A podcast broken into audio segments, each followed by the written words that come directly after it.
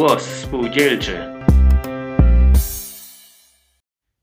Zapraszamy Was na przegląd pism spółdzielczych. Dzięki uprzejmości oficyny naukowej przedstawiamy Wam fragmenty serii Kooperatyzm.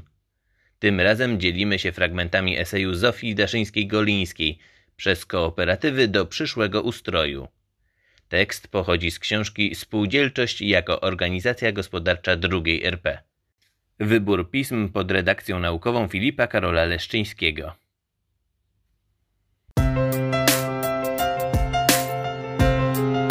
Głos spółdzielczy. Troski, kłopoty, drożyzna, wyzysk handlarza. Oto co wypełnia dzień każdy. Żyjemy jednak nadzieją, że przyszłość będzie inna i że ten kraj naszych dzieci zakwitnie kwiatami szczęścia. To też jednym z najważniejszych pytań, jakie zadaje sobie proletariusz, jest jak przedstawiać się będzie przyszły ustrój społeczny. Wierzymy, że będzie on lepszy, sprawiedliwszy, że panoszyć się przestanie wielki właściciel ziemi i kapitalista, a skończy się nędza zapracowanego robotnika. Pomimo to niełatwo stworzyć taką ziemię obiecaną, w której ludzie będą wolni, szczęśliwi i zamożni.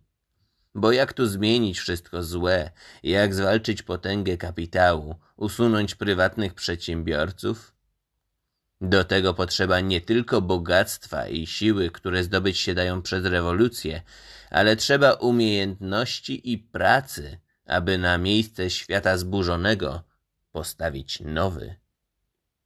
Wyobrazić sobie przyszłego ustroju we wszystkich jego szczegółach niepodobna. Nie sądzimy przecież, aby był on w krainie bajek. Przeciwnie, każdy dzień nas do niego zbliżać może, pod warunkiem jednak, że z tego dnia potrafimy skorzystać. Już dziś tworzą się nowe formy przedsiębiorstw. Fabryki, magazyny, folwarki, które nie należą do prywatnych bogaczy, ale do ludu pracującego. Lud sam je stworzył, własną pracą i pieniędzmi je utrzymuje. On nimi rządzi przez swych urzędników.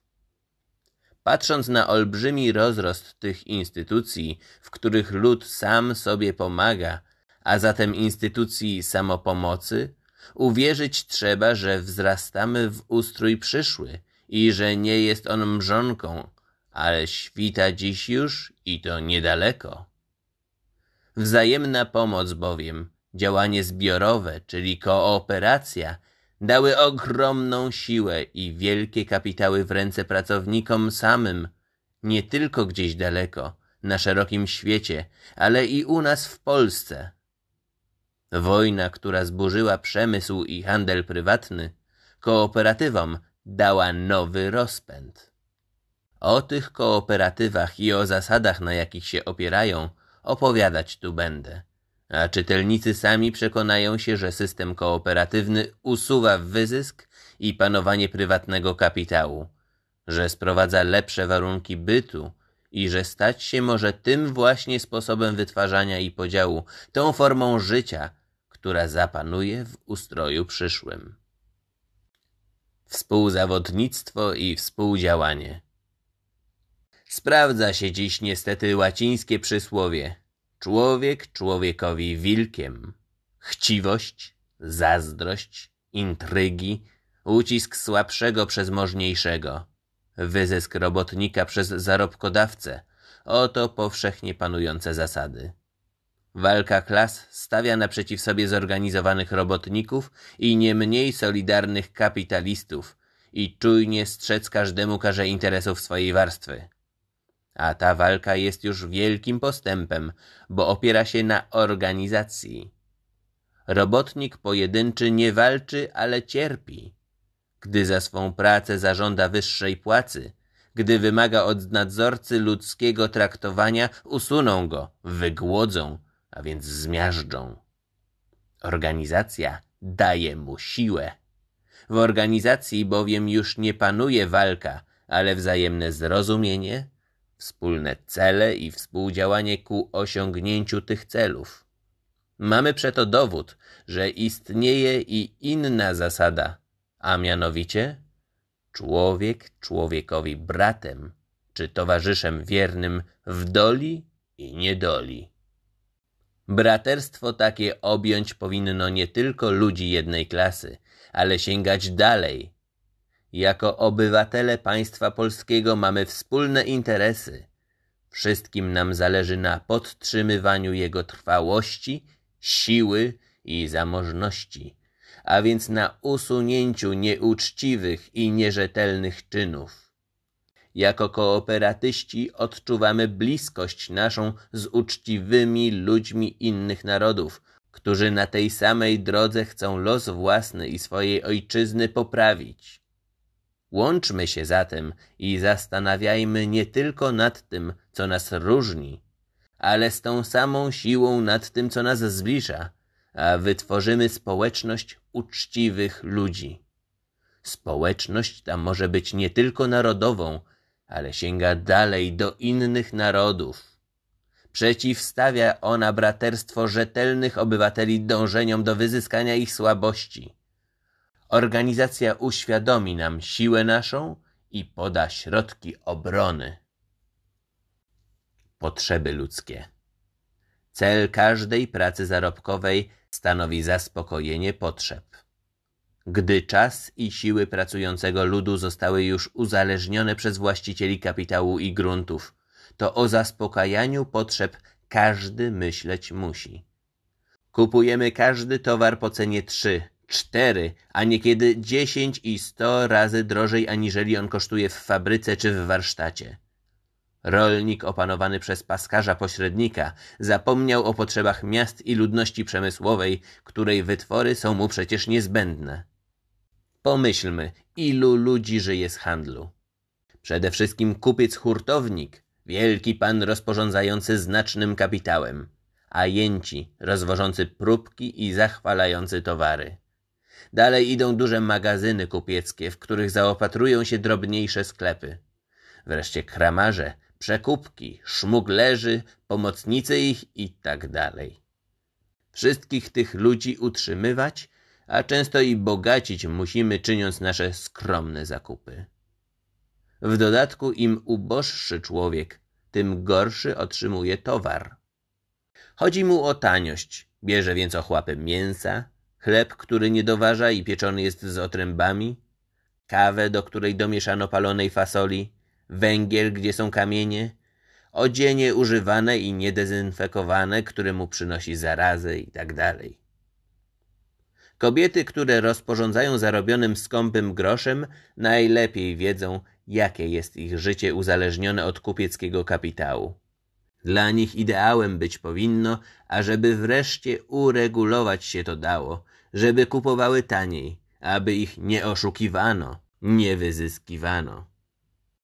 Czy jest jednak środek, aby temu zaradzić? Stowarzyszenia Spożywców Pomyśleli o tym kooperatyści. Kooperatywy, po polsku spółdzielnie spożywców, są to miejsca sprzedaży wytworzone przez samych spożywców.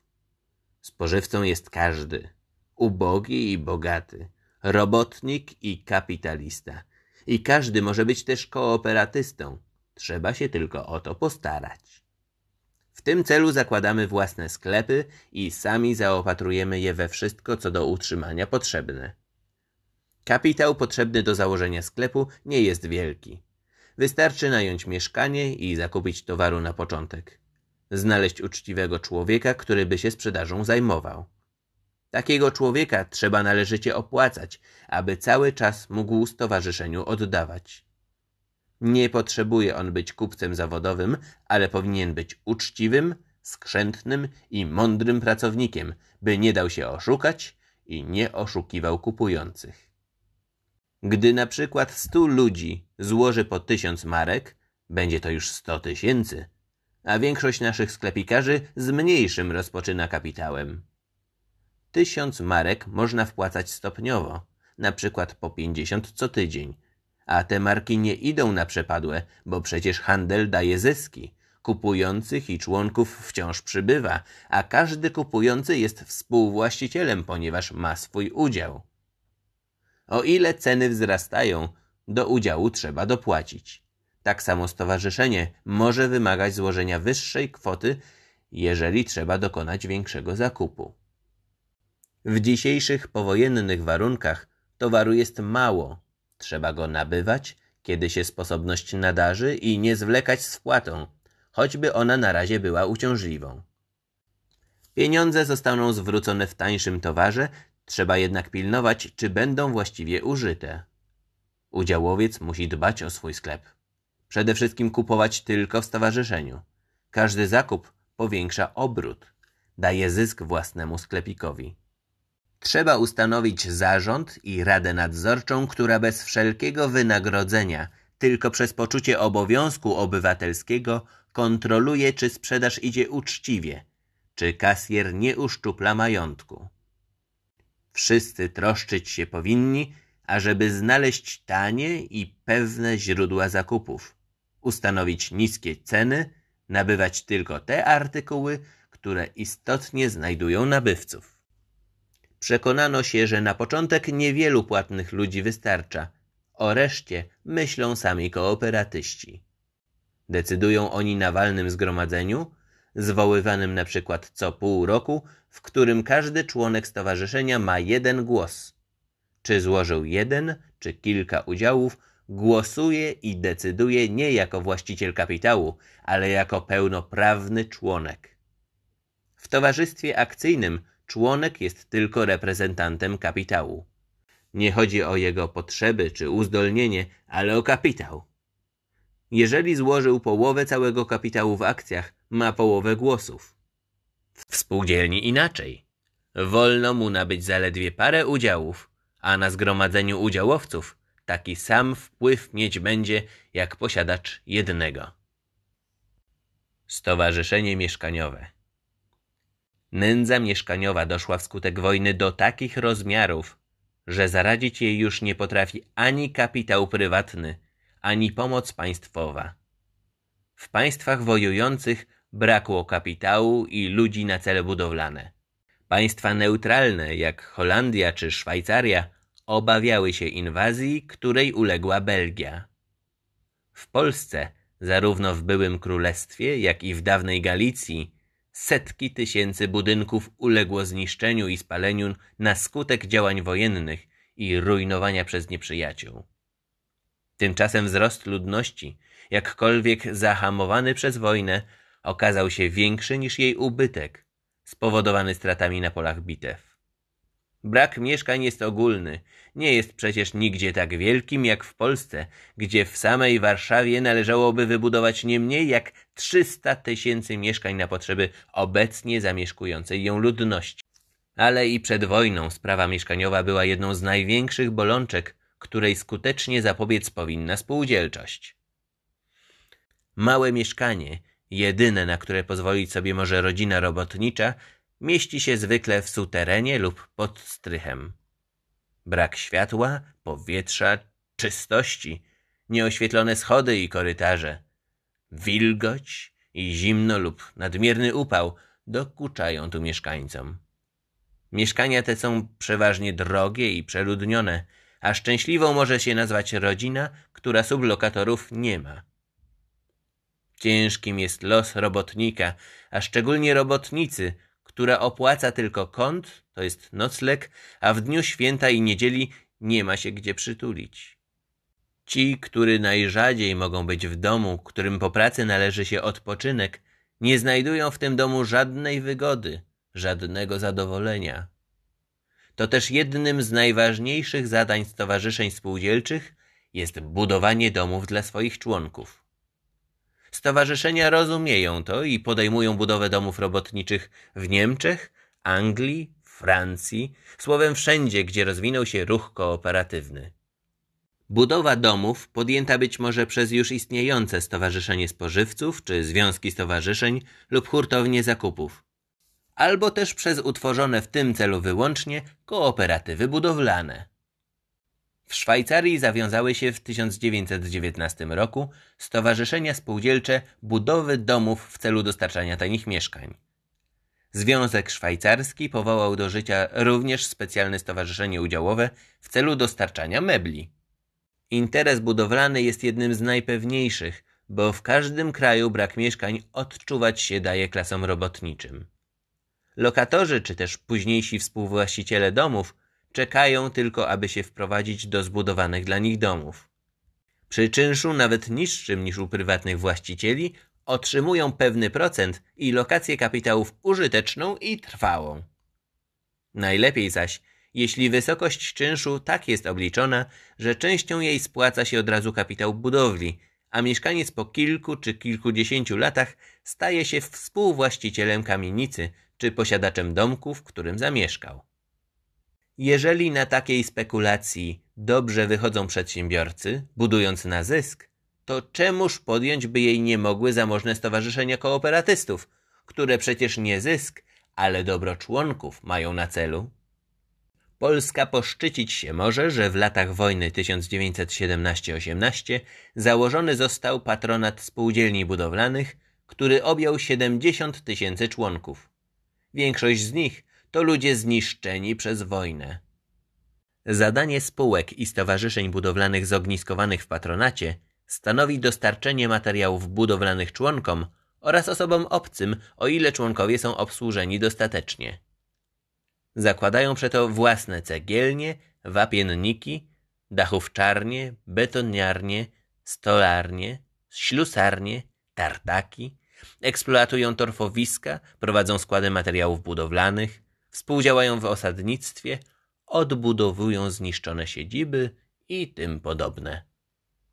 Trochę cyfr jako dowód, że patronat już działa i rozwija się pomimo wielkich trudności. W ciągu dwóch ostatnich lat pobudowano i puszczono w ruch 148 cegielni, 57 betoniarni, 27 tartaków, 16 wapienników, 12 stolarni, 76 sklepów i składów materiałów budowlanych, 40 dachówczarni, 3 fabryki metalowe, 9 przedsiębiorstw murarskich. Odbywa się również eksploatacja drzewa na 35 działkach leśnych i wyrąb torfu w trzech miejscowościach. Wobec potrzeb istniejących u nas działalność patronatu powinna by stukrotnie wzrosnąć. Miasta ogrody Najprzyjemniejszą i najzdrowszą formą ludzkiej siedziby są domy niewielkie, obliczone na jedną lub dwie rodziny, wśród zieleni i ogrodów. Domy takie budowane mogą być pod miastami, o ile się znajdzie odpowiedni teren dla kolonii, a kolej, statek parowy lub tramwaje pozwolą na szybki przejazd do zajęcia w mieście w odpowiednich godzinach. Projekt takiego miasta ogrodu powzięły kooperatywy niemieckie i zbudowały je pod Berlinem. Podobny projekt powstał na Dalekim Zachodzie w Ameryce Północnej. W kraju zwanym Meksyk zakupili kooperatyści około 300 tysięcy morgów gruntu. Ziemia jest tam tania, klimat rozkoszny, a gleba urodzajna. Zakupiony grunt podzielony miał być na działki od 5 do 20 morgów, na których gospodarować będą kooperatyści. W środku zaś wydziela się 6 tysięcy morgów na całe miasto, które urządzone zostanie według systemu kooperatywnego. Udało się również 150 kooperatystom z niemieckiej Szwajcarii założyć miasto ogród Freidorf, wolna wieś, którego mieszkańcami są wyłącznie przekonani kooperatyści, pracownicy Związku Kooperatyw Szwajcarskich. Dzieła dokonano w ciągu dwóch lat i tak umiejętnie, że komorne dla jednej rodziny w domku z ogródkiem wynosić ma tylko 850-1500 franków rocznie. Na wydzielonym specjalnie placu zbudowany będzie dom ludowy z salą zebrań i gimnastyki, z lokalami na sklepy spożywcze, ambulatorium dla chorych, kawiarnie i restauracje. W jadłodajniach nie będzie sprzedawany alkohol. W szkołach przyszłe pokolenie wzrastać ma w zasadach kooperatywnych i od wczesnej młodości wdrażać się do społecznej pracy. Ależ to marzenie, powiesz czytelniku. Miasto bez prywatnych właścicieli gruntów i fabryk, czy to możebne? To marzenie urzeczywistnili już kooperatyści w Anglii. Istnieje tam miasto ogród Letchworth, które liczyło w 1908 roku 5 tysięcy mieszkańców. Domy robotnicze buduje się tylko w ogrodach, a robotnicy mają zarobek w 12 fabrykach, które kooperatyści założyli. Czyby i u nas taka kolonia pod Warszawą, Krakowem czy Lwowem powstać nie mogła? Dałaby ona zdrowie naszym dzieciom, a lepsze, jaśniejsze warunki bytu nam, starszym.